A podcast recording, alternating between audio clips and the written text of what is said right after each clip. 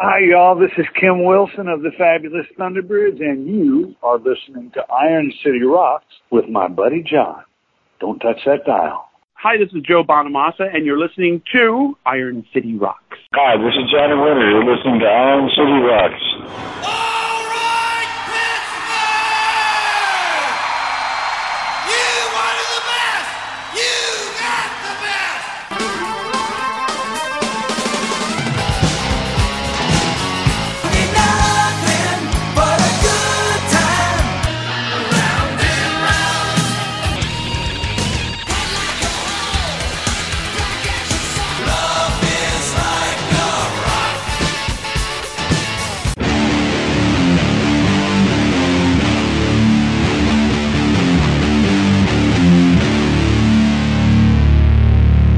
Hello and welcome to episode 510 of the Iron City Rocks podcast. My name's John. I'm coming to you from the Iron City of Pittsburgh, Pennsylvania, bringing you the best rock, hard rock, heavy metal, and blues talk on the net. Episode 510, we are neck deep in the blues. We have joining us the headliner of this year's Pittsburgh Blues and Roots Festival, Mr. Tommy Castro. We'll be talking to him in just a minute. We have joining us a return visitor, Lance Lopez, who has a new album out we wanted to talk to you about. Uh, the Pittsburgh Blues and Roots Festival is actually this weekend, July 29 and 30th. It's at the Shriner Center in Cheswick, Pennsylvania. Tickets are available at pghbluesfestival.com. Those acts include Tommy Castro, Gabe Stillman, King Solomon Hicks, Jocelyn and the Sweet Compression, the Shriners, Blues Attack, Billy the Kid doing a tribute to the Three Kings, um, really a great, great weekend of blues music. Those tickets are available still at that website, um, so you want to snap those up before they're gone. Tommy Castro um, and I chat about his latest album, Bluesmen Came to Town, which came out in 2021. We talk about uh, work he's doing on his new album and a ton more. So let's play you a little bit of that album, The Bluesmen Came to Town. We'll talk to Tommy Castro.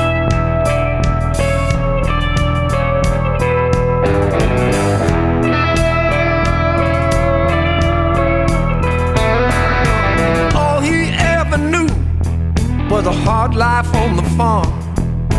Plowing in the fields, chopping wood behind the barn. Must be a better way to use these hands and arms. Heard about a roadhouse a mile outside of town.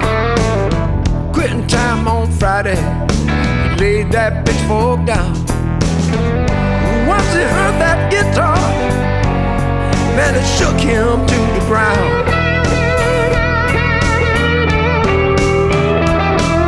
The blues man came to town, he felt the tug. Blues man came to town, he caught the bug. The boy breathed in that sound when a blues man came to town.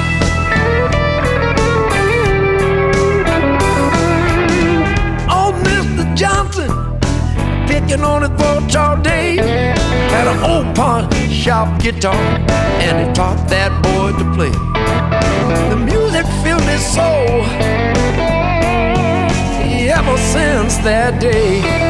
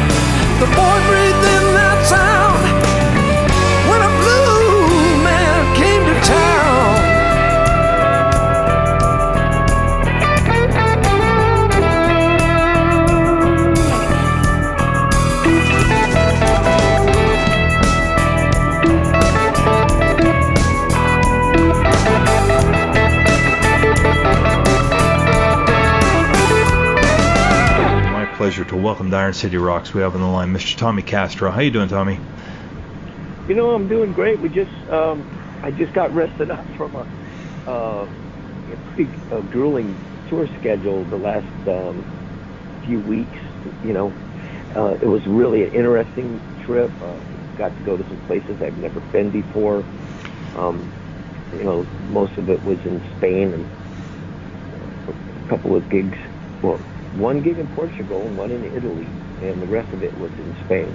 And I hadn't been to any of those places before except for Madrid. Mm-hmm. And and so it was tricky getting around. It was uh, you know sometimes a couple of flights and a van ride to get to the show, and uh, not sleeping much the night before, and uh, you know, and then uh, a long journey home, a 12-hour flight back home. You know, just um, day before yesterday. Or was it yesterday? I can't remember. it was Sunday. So yeah, it was day before yesterday. So, And, uh, but I'm all, I've, I've all kind of gone through my uh, re-entry and dealing with the jet lag and whatnot, and uh, just resting up for a few days before we head out again. yeah, you're But uh, uh, dealing with the delays here. I think your next album could be called "A Blues Man's Trying to Get Home." You know, yeah, there you go. I, I, the the airports have been been a challenge this year, to say the least. Um, but you you are going to be coming into Pittsburgh, hopefully, which will take a little less effort than getting through Portugal. Um, you're coming in to do to headline actually the uh, Pittsburgh Blues and Roots Festival on July 30th. You're going to be closing the last night of that festival. Um, you've got a, a great record that came out 2021, if my mind is right. The Bluesmen came to town. Um, Yeah. Can you talk a little bit about um, that particular project? I mean, you've got some a nice variety of kind of the traditional and a little more up tempo blues, and, and you've got some R&B in there, obviously.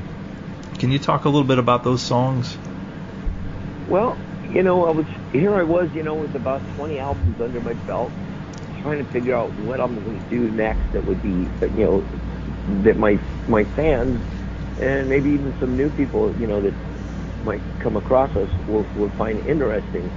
And uh, kind of scratching my head and thinking and wondering, you know, I wasn't going to just dive into another project without some kind of um, some kind of uh, hook, Mhm. you know, and and so I it's a long story, but this idea to do something along the lines of a rock opera, but only with blues music, you know, came to mind.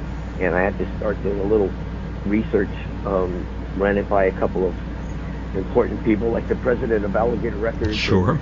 Um, uh, my uh, producer that I was wanting to work with, Tom Hambridge, and you know, and I just I asked around I, a few people in the business that what they thought of the idea, and everybody kind of thought it was a really good idea. So, then I just had to create it. You know, uh, I had so I had a few songs um, started and um, a few songs that might fit the theme well, and then uh, the rest of it had to be written from scratch.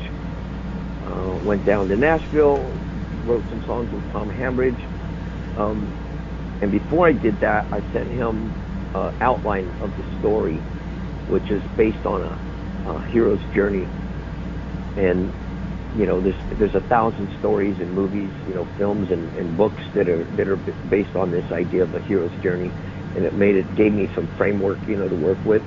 And I had just read before that a book called The Alchemist, which is you know a classic hero's journey Mhm. kind of a story.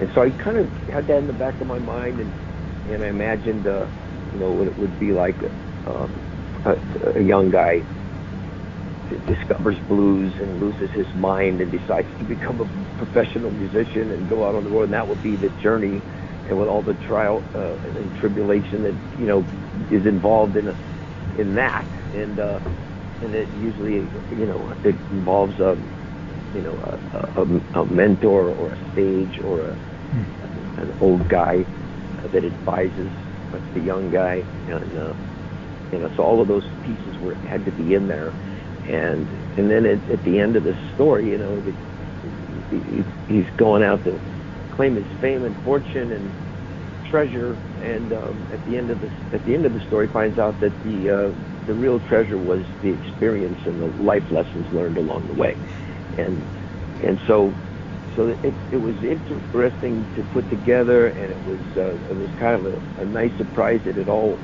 fit and worked out in the end, you know, because all these different pieces and parts, hmm and uh, and then it, so then I just used my usual style of playing in writing, you know, the kind of songs that I I like to write, you know, where um, combination of blues, soul music, hmm and rock and roll.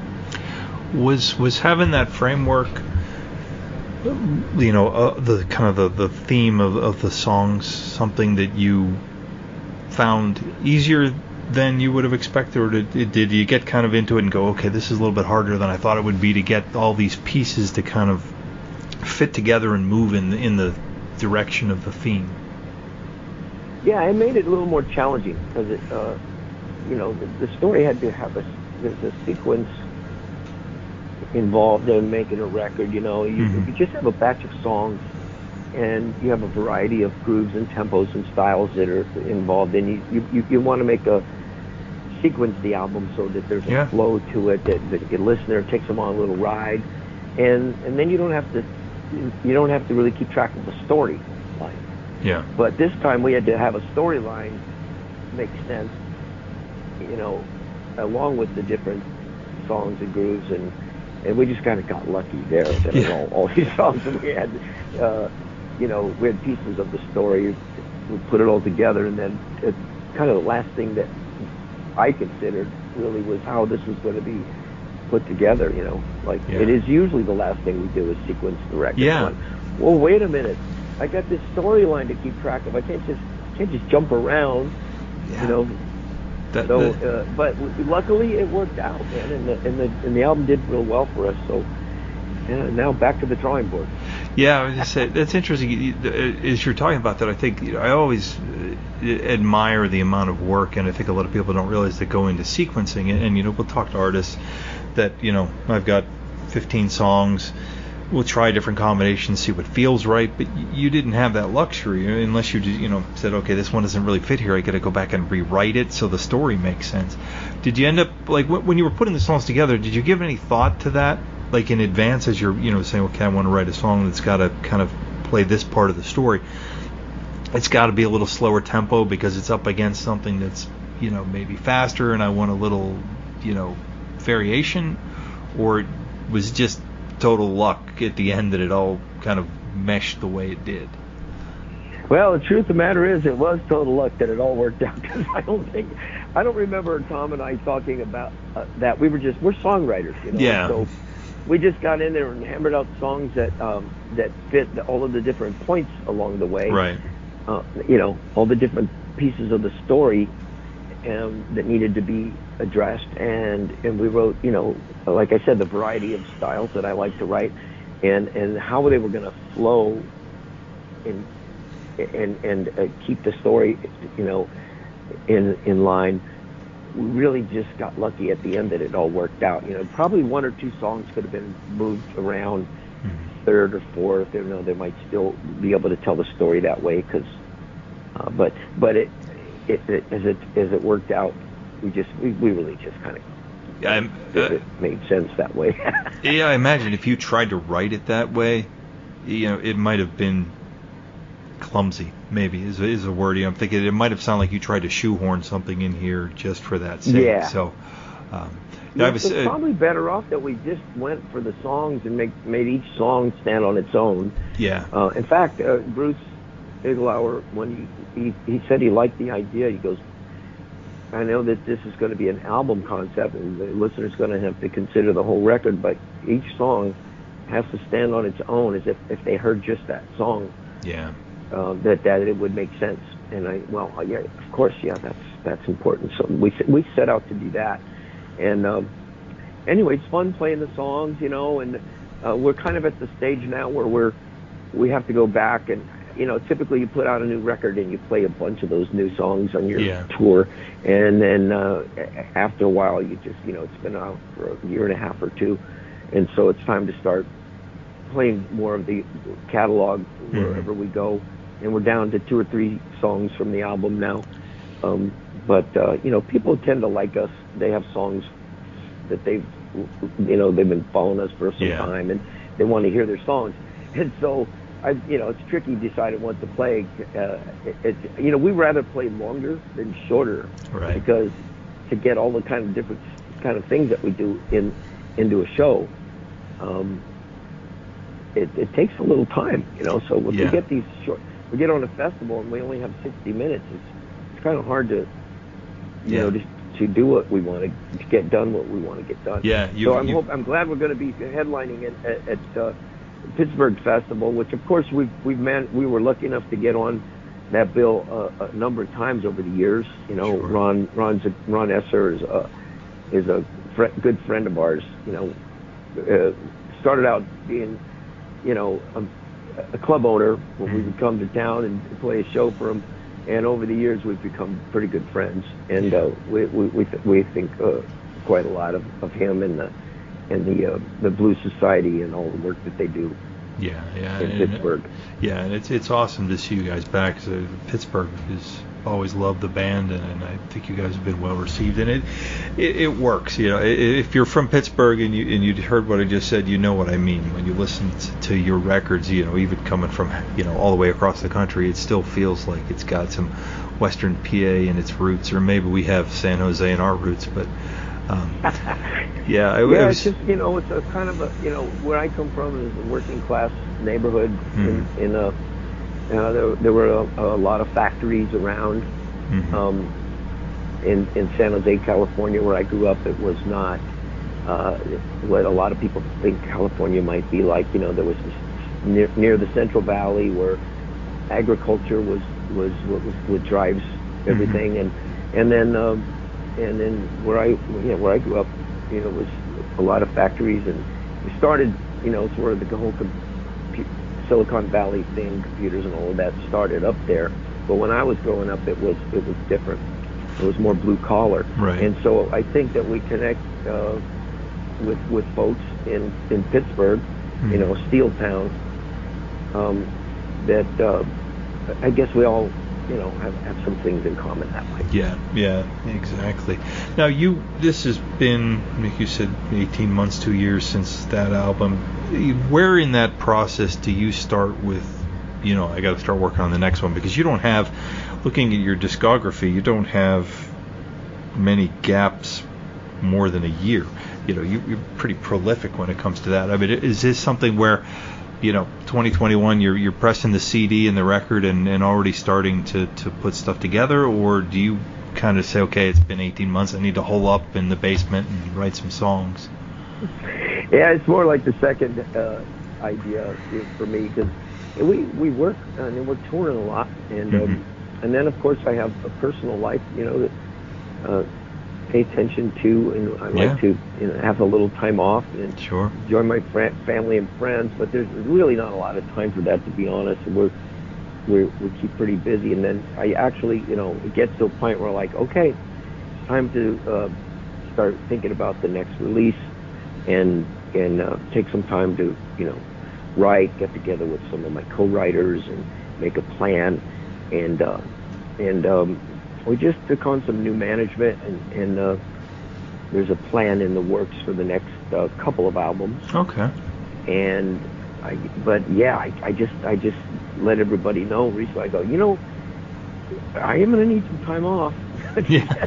to get this, you know, to, to do the creative thing, and uh, so you know we're, we're making a plan so that I'll have a little time for that. But yeah, this this summer's been crazy. We, we um, added the, European piece, and you know the last few years, just before COVID hit, you know, we started going back to Europe for the first time in years, and uh, it's a long story, but we were just reestablishing ourselves there. And after COVID, there was a lot of stuff that was canceled and rebooked, and Yeah. and so we're, we've been they're going to be over there three times this year. Plus, um, you know, doing what we do here in the states, which is our, our bread and butter. And um, you know, we've got all these longtime fans in certain pockets of the country, and Pittsburgh, Pennsylvania, is certainly one of those. You know, Yeah. We've- got people that have been following us for 25, 30 years. Yeah, it seems hard to believe I've been doing it this long. Yeah, it's but, been it's been a few minutes since your debut. When when you get out on stage, you know, now in 2023, you know, we're we're a couple years hopefully past this pandemic thing, but do you feel a difference in the audience it, it's still at this point or is, you know, kind of people invigorated to get out and see live music or is that sort of settled back down more to a normal kind of pre-pandemic? No, I think people are still pretty excited about being able to go out again. I mean, Yeah. it, it never dawned on most of us that, that a thing like that could ever even happen. Yeah. Uh, and and so now people aren't staying home. You know, if there's a show they want to see, they buy a ticket in advance and they go. You know, they're back. That's that's one thing that's changed is they're starting to buy in advance again because shows were getting canceled so often Yeah, yeah. that a lot of people will wait until like just before. Uh, you know, the show was going to have make sure that it wasn't going to get canceled, and they'd have to be, be holding a ticket for a couple of years. Yeah, yeah. I, I, that's honestly, not happening anymore. Everybody's all the shows are going on, and so that's that's really I think helping. Um, it, you know, with the advance sales to, to shows, and then uh, the attendance is up. There's no doubt about Yeah, it all, all the way around. It So does that, seem- that's a good thing. Yeah, I think a lot of people have probably, you know, as a musician like yourself, that I mean, you could, in some respects, set your watch to you coming through. You know, people know. You know, there's certain artists that you, you know you're going to see. So if I don't get this, you know, if I got something going on that day, I'll catch you next summer, or the you know the summer after, worst case. But I think people have gotten to that point now where it's like, I'm not going to wait until next year.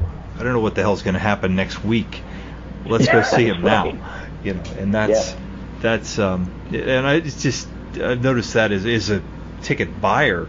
You know, you'll some shows you'll think, okay, I don't, I don't even know how big this artist is in particular, and you go and the tickets will be sold out, or there'll be like some nosebleed seats left, and it's a wonderful thing. You know, I mean, as a fan, sometimes I'd like to have more tickets so I could buy one without having to go on the secondary market. But you know, the amount of people showing up at shows seems to be tremendous, and, and and I was just curious if the energy was palpable, like if you could feel that, you know, as the artist. Oh yeah. That's And it's cool for a, you know a, a band like us who's been around a long time and seen it, you know, the rise and fall of the blues. Yeah. well, there's an idea for for a song.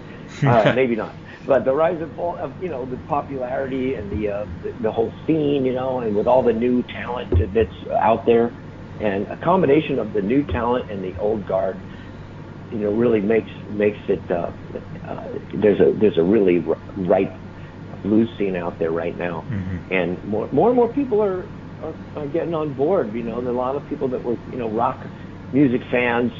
Uh, the kind of rock music that's out there now does, doesn't sound much like what what they were listening to uh, or really like, but the blues kind of, you know, some of the blues rock stuff is is closer to Yeah. what they like. You know, so more really a lot of guitar driven stuff Yeah. and uh, uh, which is not my favorite thing about it, believe it or not, as a guitar player. I, I think it's you know, it's taken. Uh, t- I think uh, the guitar guitar players are taking up too much of the bandwidth of of, of, of blues music. But that's just my own personal. I'll- You know, it's a small little gripe of mine. Sure. I just that it should be a little more diverse, you know, musically, style wise and, and whatnot. There's so much out there. I mean, that my my thing is, of course, like I mentioned before, is I like I've got my R&B and blues, um, traditional blues, rock blues, Mm-hmm. r- just straight up rock and roll sometimes, Right. and uh, soul music. Sometimes it's you know very much in that direction, or you know, funk, uh, you know, James Brown influence, Mhm. you know, and all of that stuff is, is in our show, which kind of makes us a little different when we when we go out because it's usually m- most acts seem to be in one bag or the other Agree. and not kind of dipping into all of those things, which that would be hard for me to do, to stick to any one of those things, I, because I I love it all, you know. So, um, Yeah, I think that's that's uh, uh, maybe one of the things that makes your music uh, attractive to people is, is that kind of variety. And, you know, when you listen to that, you know, in listening to the Bluesman Came to Town, for example, you, you've got a lot of different a lot of different ingredients in that soup, and I think that that makes it, you know, to not to be corny, but very tasty. You know, to a listener, it's not just a straight on blues rock guitar record with a guy who can't quite sing. You know, we can get that. You know, but you know, you've got you've got. I mean, you could probably put the guitar down and just sing, and I think it would work. You know, and that's what I think is is kind of cool about it is it's got a lot of different a lot of different things in there. Um, well, I'm glad you enjoyed the record, man. I mean, uh, I really, uh, I really hope I can uh, come up with something. But we we always seem to pull it out, you know. I Yeah. think a lot of times uh, it, it, we're going into a thing, and I have my doubts. I always have my doubts. Yeah. and I think that's I don't know. I've heard people have different opinions about that. I I like I admire people who are super confident and they go in and they go, oh, of course I'm going to make a great record. Uh, I don't feel that way. I always hope to I always hope to God I'm going to make a, a be able to do it again. And I think something about that nervous energy, you know, Yeah. works for me. You know. Yeah, and, and and hopefully that pushes you as a songwriter to, to, you know not just be arrogant about you know and, and listen to other opinions and, and be objective to your own writing and um, you know which is important as well. You know, I think some people, you know, when they, they write something and it's obvious my with my reputation, this must be great, like you said. Um, you know, so yeah, no, I don't. I, don't- that, that that's not me. It's just you know, it's just just not the kind of uh, personality I am. But you know, it, I, it, it somehow it all works out. Yeah. I mean, every time. I mean, the, if the people around me are like, "What? Are, what are you? What are you talking about?" It, at the end of the day, it's going to be, a, a, you know, I might think I'm making this kind of a record or that kind of a record. And um, my, my my partner in crime for all these years, uh, Randy McDonald, who was actually born in uh, Harrisburg, Pennsylvania. okay. Um, Randy has been with me for the whole 30 years. Uh, there was a little time where he was out of the band for a while for, you know, ham- family health reasons and stuff. But Mhm. he's he was we started this thing together years ago, and he's, he's been my right hand man all along. He's the band's road manager and stuff like that, and so he knows me pretty well. And he always says, at the end of the day, no matter what you think you're doing, it's going to be a, it's going to sound and be a Tommy Castro record. Yeah. and and because I you know I'm I'm trying to keep things fresh and and um, you know do something different and you know try to do something I haven't done before and I'm always trying to keep it you know alive that way and I and, but he, he just he just reminds me that, that when it's all done it's going to be a Tommy Castro record and uh, That's that's and, what we and want. I guess that's something that it's good for me to know at the Yeah. end it's going to it's going to come out all right. Yeah, I mean you've you've certainly done enough of them that I think we can uh, we have faith that we know no matter what you come up with, it's going to be excellent. So Tommy, I want to thank you so much again. You're coming in to do the the Pittsburgh Blues and Roots Festival. Um, people are going to be, I'm sure, packing in there to see you guys on the 30th here in July, and actually technically Cheswick if you're listening. Uh, we'll have links to the show tickets and, and to your site as well. And I want to thank you so much for the time today, man. Oh yeah, sure, man, and, and thanks for having me on your show. And I'm a, a big fan of podcasts, so I'm going to check you out. Government Mule performing the hits, plus a very special Dark Side of the Mule set featuring Pink Floyd classics. The Mule, an audio and visual spectacle.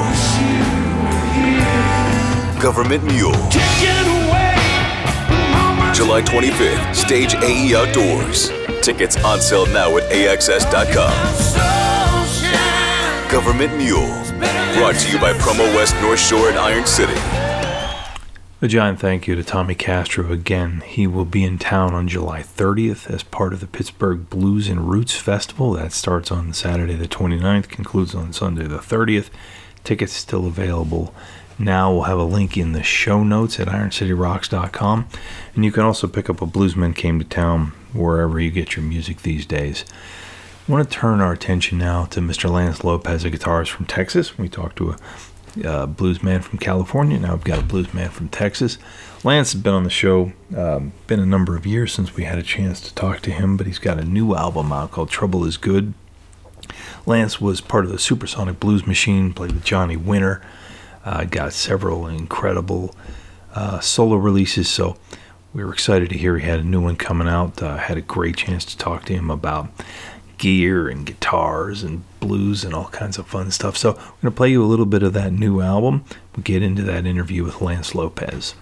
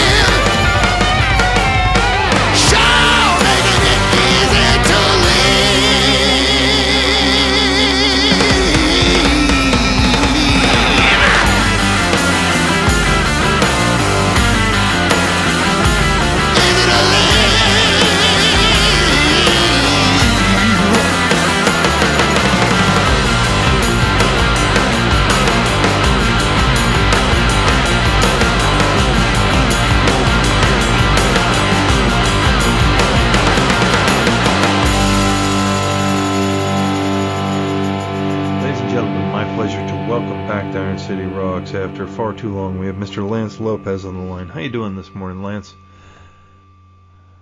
Hey, John. So good to be back. Thanks so much for having me. Yeah, I appreciate it. You are going to be releasing an album in just a little over, I guess, about a week at this point. Trouble is good. Um, I have to say, when I when I put put the record, I don't have the record yet, but when I when I put the MP3s on, I have to say one of the most attention catching first tracks I've heard on an album in a long time. Um, can you talk a little bit about these collection of songs? You know, how far they go back. You know, when did when did you kind of put them all together? Yeah. Um, well, thank you, thank you, John, again for having me on, and, and uh, yeah, and, and thanks for listening, and and, uh, I hope you enjoyed the album. I, I um, we we began working on some of these songs. Um, you know, uh, kind of in the midst of the last album, uh, as we were completing the last record um, back in 2018 and, and released the record. We're on tour. I guess it came out in 2017. Around 2018, during the last tour, Joey Sykes and I, who had been a um, my co-writer and a writer for me um, uh, from the Supersonic Blues Machine era, from about you know uh, 12 to 13 years ago, um, he uh, had written songs uh, for a band I was in called Supersonic Blues Machine, and then he also worked on my solo record that was simultaneously happening. Mm-hmm. And so at the, at the, at the once that came out, we began working on a collection of songs. We began working on ideas. So we've had ideas that extended back that far.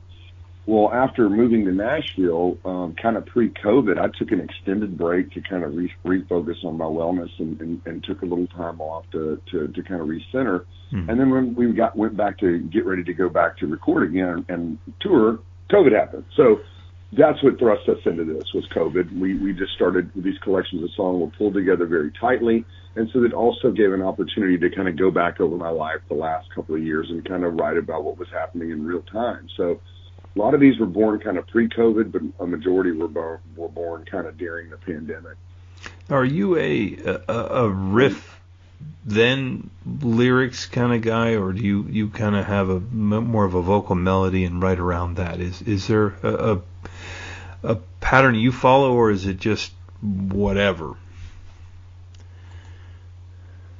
It's just whatever. Um, a lot of times it's funny because I'm I'm I'm out and my girlfriend will say something and I'll grab my phone. I'm always putting stuff in my notes in my Mhm. phone. You know, a phrase. Uh, uh, uh, somebody will say something and I go, "Ooh, that's a good title. Ooh, that's a good line." And I always, um, you know, back in the old days, we used to have to have stationery and stuff to write on and a pen and paper, and we'd I'd have all these little scraps of paper Sure. you know, my backpack and I would find stuff and go, what is this?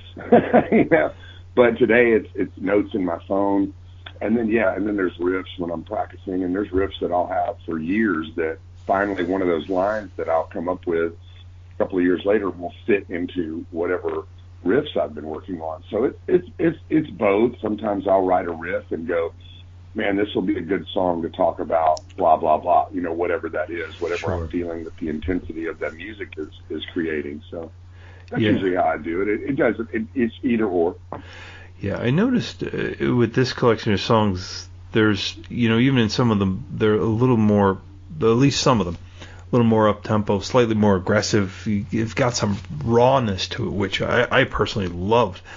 You know, like I said, when when Easy to Leave came on, that was it was like sit up and take you know, pay attention, kind of thing. Was anything was, was it is that your estimation of the music, or is it just something maybe I read into it? You know, having not listened to the last record in a little while. Oh, uh, yeah, we, you know, we wanted this album, you know, because I've always been, um, categorized as a, uh, as a blues rock artist. Right. You know, and so for this record, John, we wanted to have this thing rock. Uh, uh, uh, uh, you know, we have the blues, the blues Mm. rock. We wanted to, to rock a little harder than, you know, than a, just a traditional blues record. Um, so we, we kind of leaned more into that and, and it being like, like I said, we, we were doing this album in the midst of COVID. We didn't know what was kind of really going to happen with it. We just knew that we had to keep pushing forward and working. And so we just, that's what came out. We just said, man, let's make the record we want to make. Let's write songs we want to write. Let's, let's just put them out and how they come out. And, you know, um, and and that was it. And, and they started to take shape that way. I, I, I, let me take that back. There wasn't like a let's sit down and make a rock and roll record. It Right. was like this is how the material is surfacing, and so this is just the direction that the music's headed right now. And uh, and yeah, Easy to Leave had been one of the first riffs that I wrote when I came to Nashville. Um, you know, having having gone through a separation and divorce, et cetera, and, and the ending of a relation, you know, relationship, marriage, and Mhm. moving to a different state, and that whole thing. There, there's several several songs, well, not several, but a couple of songs on there that kind of diagram that whole thing. And so, you know, that's what that's what I think retains the blues and, and a lot of this blues rock is that I'm still we're still writing about real life experiences, real life emotional turmoil, which is what the blues is all about. Yeah, it, it's kind of a, a catch twenty two with blues music. You, you you benefit from some of life's hardships, um, you know, and, and not that you want to have to endure Right. all those things, but it's it's great fodder for material. But you know, you feel bad you had to go through it. But I think what what you end up with is such a universal theme. You know, I think many many many people could listen to these tracks and and be in the same headspace. You know, even if if not currently, but listen to it and go, oh, I remember, you know, that Right. that chick was crazy. I was glad to get away from her. You know, yeah. um, so I think that's Right. that's one of those things. You know, it's it's it's unfortunate you had to go through you know these things, but you know, in the long run, you kind of benefit from it, I guess. So, you know, that, and it's probably therapeutic A- in a way. absolutely. You know, B.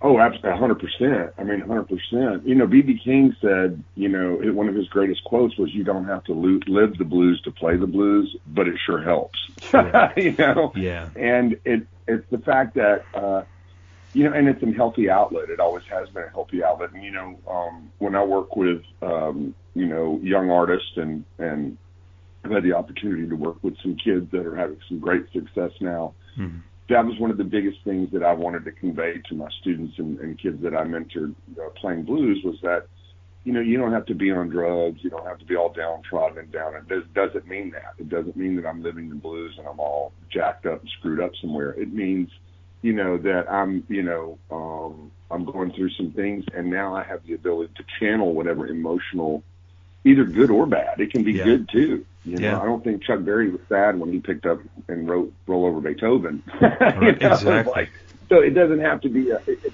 it doesn't have to be sad all the time. It can be happy. So I think the the the the, the, pure point about it is is to it's to have an expressive, creative, healthy outlet, and to be able to channel your emotional whatever that is out through your guitar. And I think that is the uh, because technically, yeah, I mean, I'm, I'm with some of the best guitar players in the world, hanging out at my house all the time in Nashville. And they they kind of talk about that because they sometimes they get a little bored playing you know just basic blues. And it's not that it's about the the technical ability or the scales it's about the emotion and whatever you're putting out behind that to express that is what makes it unique Yeah, yeah, and that, that that's a great point. I mean, I think most guitarists at, at a very early stage in their development learn, you know, the pentatonic scale or the blues scale, uh, but there's a whole different, you know, musicians can do so much with it. You know, you can play these boxy little things, or you can do what Stevie Ray Vaughan did. Um, you know, so it, it, there's a a lot you can do with it that um, you know depends on your skill and your experience. Um, the song Voyager really jumped out at me from a playing standpoint, and I was listening to that. I was like, oh, this is a little bit different. Can can you talk a little bit about that particular song, where where you were when you you know kind of headspace when you put that one together? Absolutely well thank you john yeah I, you know again as as it's funny you mentioned easy leave and now voyager because those were two of the first songs i wrote when i moved to uh, nashville Mm-hmm. And if you and, and both songs are in open tunings. Uh, one Easy Leave is an open G, and then I, I created an open uh, A tuning for Voyager, which was an it's an open A chord, but then I tuned the low E down all the way to a low A, so it creates almost like a sitar or a Middle Eastern type of instrument with a drone effect on it. And so it was funny because I, when I first moved to Nashville, I was really close with John Hiatt, the great songwriter and artist Yeah, yeah. and John and I were hanging quite a bit. And John was getting, he was kind of hitting a wall with his writing. And I said, well, John, I'm writing it. We were having breakfast one morning, and I said, well, I'm writing everything in open tunings right now. And that's when I was working on Easy to Leave and Voyager. And he was and, and he was really that that really blew him away. Uh, he was really shocked by that. So I remember writing down a whole list of open tunings for him.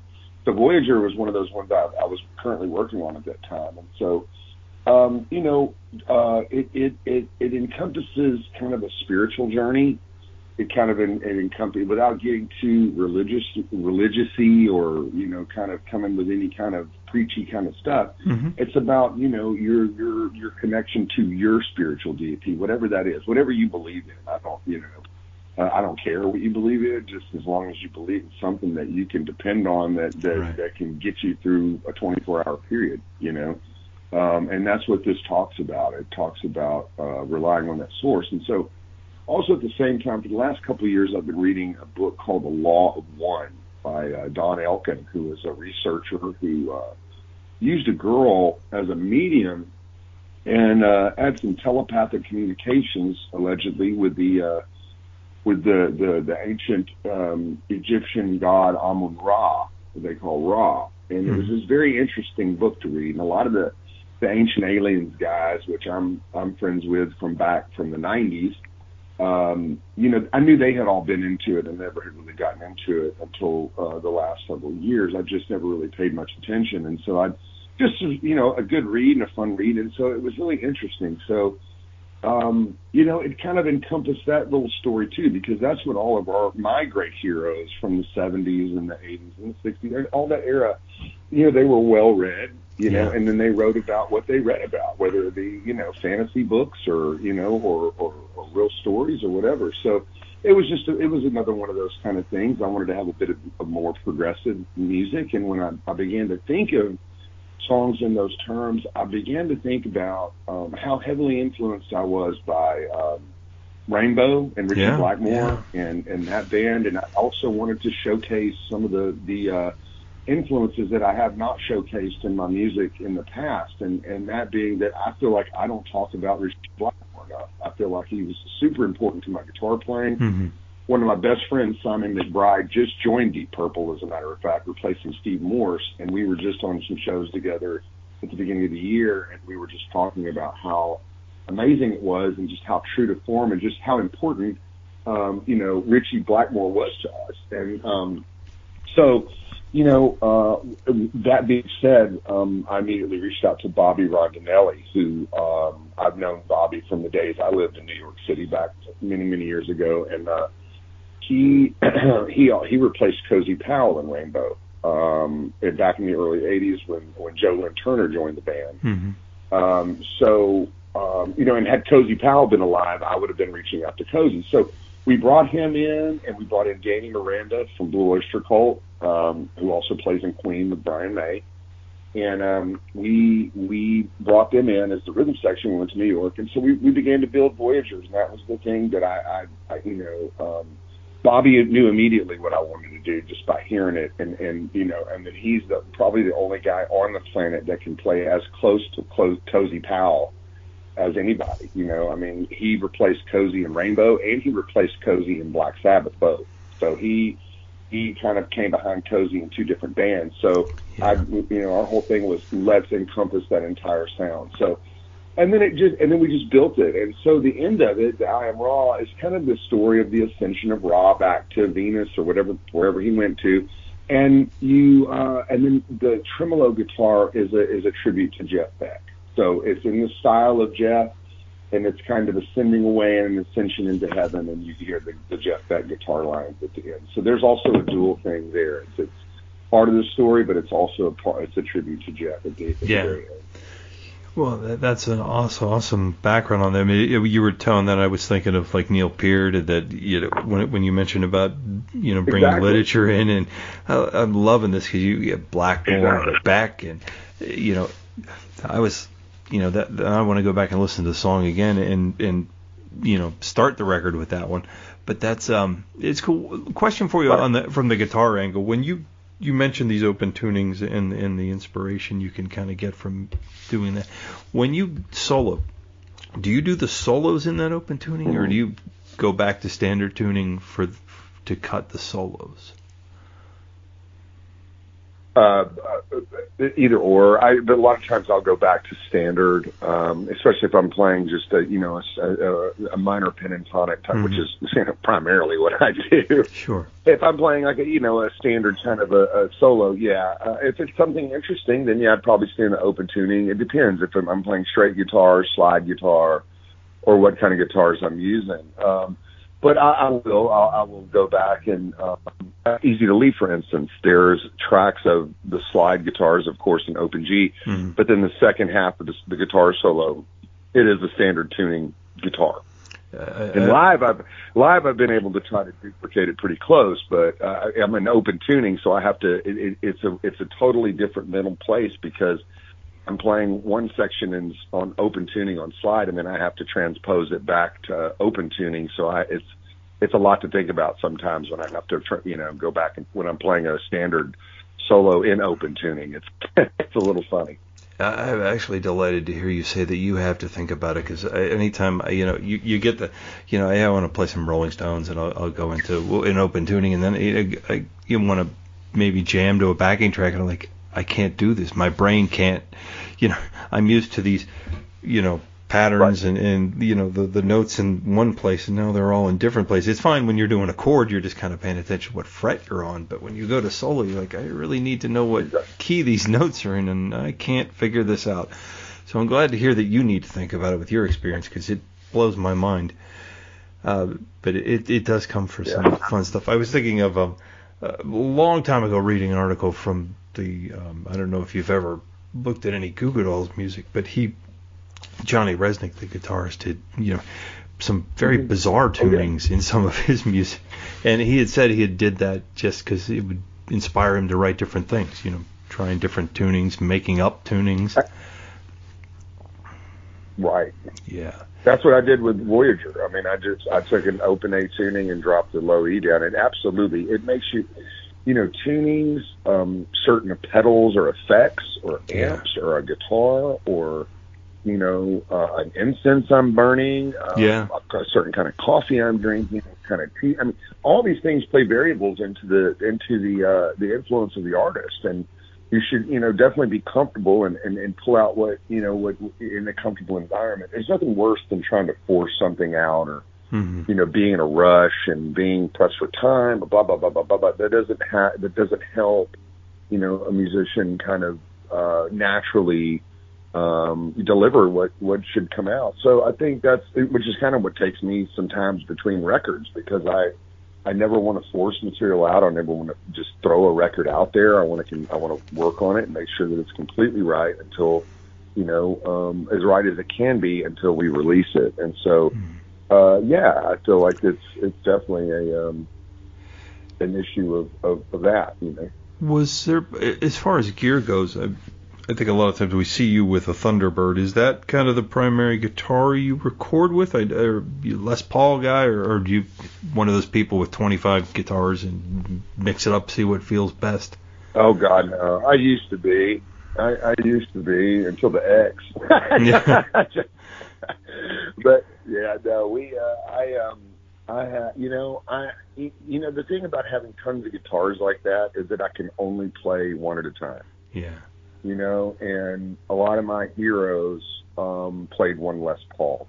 I mean, you know, when you see the guys, our guys that are our heroes, you know, you saw them with one Les right. Paul primarily. Yeah.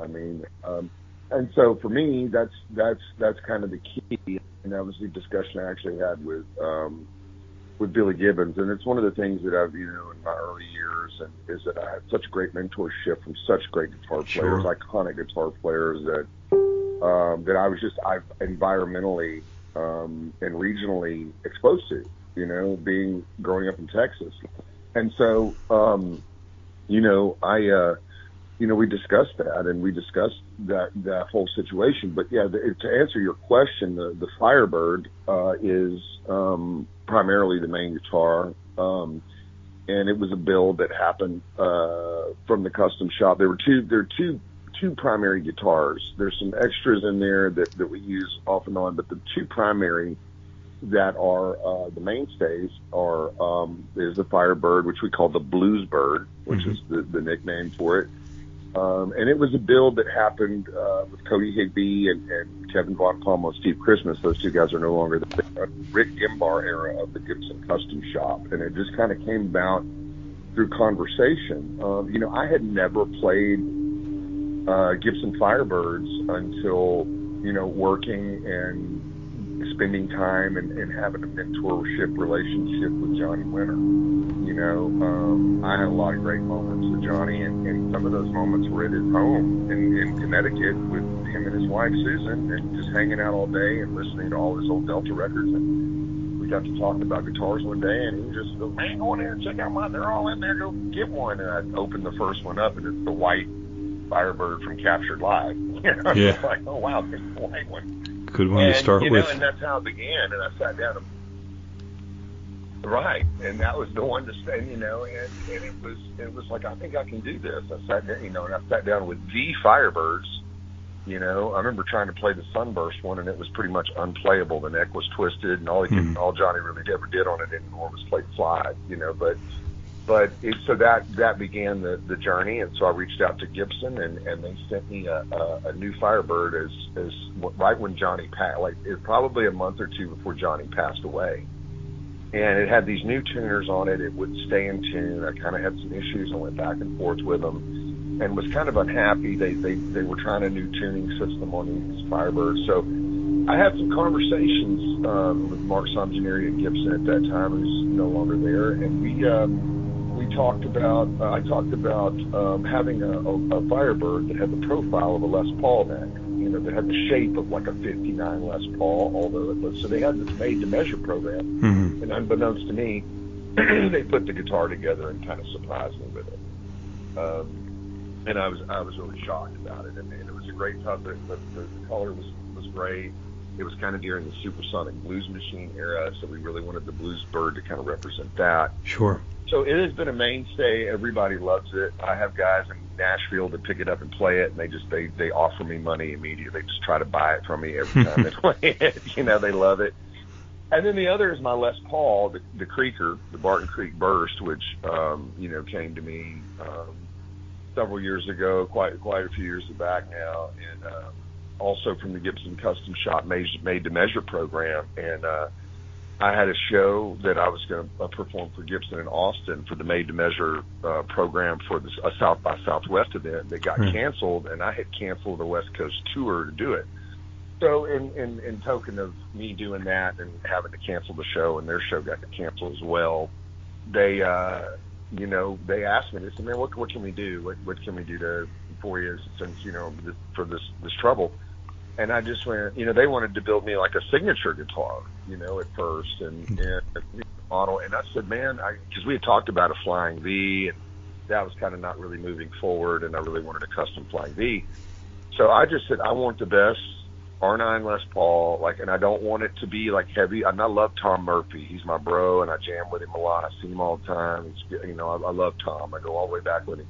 But you know, some of the Murphy Lab stuff and the and the relic stuff, I was like, if I want a guitar, I want to relic it myself. Yeah. You know, I want to put the wear and tear on it, you know, myself. And so, but I do love the VOS stuff that Gibson does. So, I uh, I said I wanted it to be VOS, not heavily relic or aged or any of that stuff. And uh, I just I wanted it to be really good. So they took it upon themselves to have the uh, they had the specs of Pearly Gates, which is Billy Gibbons' main guitar, and Jimmy Page's Les Paul, uh, the number one. And and I, I'm trying to remember back, and I've, I've talked about this recently, but there's a apparently there's also a, um, some specs from I guess a Hotel California Les Paul, and I'm not sure if it was Joe or Joe Walsh or Don Felder's guitar, but there's there's some of that in there as well. But I know that it's primarily number one in Pearly Gates, and I'll never forget when we opened the case at the showroom in Austin. Mark Shamjaneri, who was my enter- my entertainment relations at the time down in Austin, I mean he he wept. you know, he Yeah. wept. That's how great it is. So. Um, and G- Gibbons has loved it. Gibbons named it when I got it. I stayed at the Barton Creek, the Omni down in Austin, and uh, stayed up all night playing it. And I, I, I put a, I put a, uh, the guitar in a chair, a rawhide chair, and the sun came down and and glared on the top. And I took a picture and sent it to Billy Gibbons. And I said, um, and I just sent him. I didn't didn't say anything with it. I just and he goes, "What's that?" I said, "That's." I just came down and got this guitar from Gibson and blah blah blah blah blah. And I said, And he goes, "Where are you?" And I said, "I'm at the Barton Creek Resort and near near BK's in South Austin. You know where I'm at." And he goes, that area. And he goes, and he goes, "Well, that's the Barton Creek Burst." And There so it's that kind of became it. He loved it. I mean, he loved it. I mean, every time he's around me, he wants to see it, play it, pick it up, and shot pictures with it. He loves the creature, and because because the creature it does have more specs of Pearly Gates than it really does. It's because you play the Jimmy Page guitar, the necks are thin, it's got all the wiring Mhm. stuff. It, it actually feels more more like uh, more like I think cosmetically it's a lot like Jimmy Page's, but but really the guitar is primarily like Pearly Gates. So he really loves it. He named it. So those are kind of my two mainstays, and then I've got other various Les Pauls and other things that we kind of use on the record. Stratocasters on like on Voyager, going back to Voyager, I used a Michael Landau Strat. You know, I'm an, and I'm a Gibson artist. I mean, I endorse Gibson, but you know, in the studio or every now and then, pick a Fender up, but it, you know, it's not encouraged, of course, by Gibson, but Yeah. but uh, you know, there were certain things that you know, and so the Mike, uh, we, the Michael Landau Strat, we used producer I was working with, Doug Bossy, there in, in, in Nashville, um, had one, and it was one of the greatest Stratocasters I've ever played. I mean, it was unbelievable. I know Mike. I've known Mike for many years. Of course, all his his epic session work he's done for the last 40 plus years. Um, you know, I was, just really fortunate to be around Mike a lot and hang with Mike a lot in LA back in the day. And so to play his guitar, it meant a whole lot. And, you know, when I played a Strat, it was, you know, especially in my early career, it was kind of primarily in the style of a Jimi Hendrix or, or Stevie Ray or, or Robin Trower or Yeah. any kind of number of that kind of style. So it was really interesting for me to play a Strat and think of Richie. You Yeah. know, and that's why we had the tremolo. And if you look into that that solo, I really was trying to pay homage to uh, to how important Ritchie Blackmore was to me. So we needed a Stratocaster in order to do that. You know, we, Yeah. uh, you know, um, so. That I think with that and, and, and channeling some Jeff Beck in there, you, you kind of it just feels and sounds Absolutely. sounds right because you, you can't get Yeah. that. You, no offense to Gibson at, at all. I mean, it's it's a, a wonderful instrument, but, but there's certain sound you get out of a Strat that is just different. And there are times where that isn't the sound you want, but there are times where you can't get it any other way. So I certainly understand that. Well, Lance, I want to thank you so much for, for talking to us about the album. The album will be out on the 14th, and uh, kudos for not releasing the album on the same day as Taylor Swift, so you have a chance to get some market share. Uh, Trouble is Good will be out on the 14th. Uh, Cleopatra Records, correct? Yeah, Excellent. And Cleopatra. That's correct. uh, for folks, I know you have some tour dates on your Facebook page. Is that the best social media for people who want to keep in touch and see where you're in your area, or in you're in their area, I should say? Absolutely. Absolutely. We're always posting on socials, you know, Instagram at Lance Lopez Guitarist, um, Lance Lopez on Facebook, and also the, the best and most surefire, uh, currently updated way is to go to lancelopez.net, our official website, and just hit tour dates. And then we have a band in towns, uh, bands in town calendar Gotcha. that um, is is updated um, regularly, and there's there we and so we have a tour that's that's shaping up for the fall for the for the album, and and dates are coming. More dates are, are added, so we're just announcing them as they're as they're confirmed. So we have a lot more in the works, and we we're hoping to get back to the East Coast, the Midwest, the West Coast, and and and, and back down in our region, and and then back hopefully back overseas uh, after after the first of the year next year. So we've got we've got a lot of stuff in the works. So yeah, absolutely. Please check lancelopez.net. Check the tour date. Awesome. Well, Lance, thank you so much. I wish you all the best with the record, and, and hopefully we'll be talking about a new record not that long down the road, man. Thank you. Absolutely, absolutely, John. Thank you so much. It's so good to talk to you again. Thank you so much. All right, the new album "Trouble Is Good" from Lance Lopez is available now. Hopefully, we'll have Lance doing a show at Moondogs here in Pennsylvania or somewhere in the uh, vicinity soon. Uh, great guitarist, great guy. Appreciate him doing that. If you want to pick up that new record, we'll have a link to that on IronCityRocks.com. Get all the information about the Blues and Roots Festival, about Tommy Castro's album. It will have links to everything in this show over at IronCityRocks.com. We invite you to check out also our social media. They're all Iron City Rocks as a name or a lot of stuff on Facebook, uh, show announcements, ticket giveaways, that kind of stuff. So I invite you to check us out there. Also, you can drop us an email, ironcityrocks at gmail.com. Let us know about a band we don't know about. Tell us somebody you're tired of hearing on. We don't care. Any feedback is very much welcome, and we want to thank you for taking the time to listen to the show.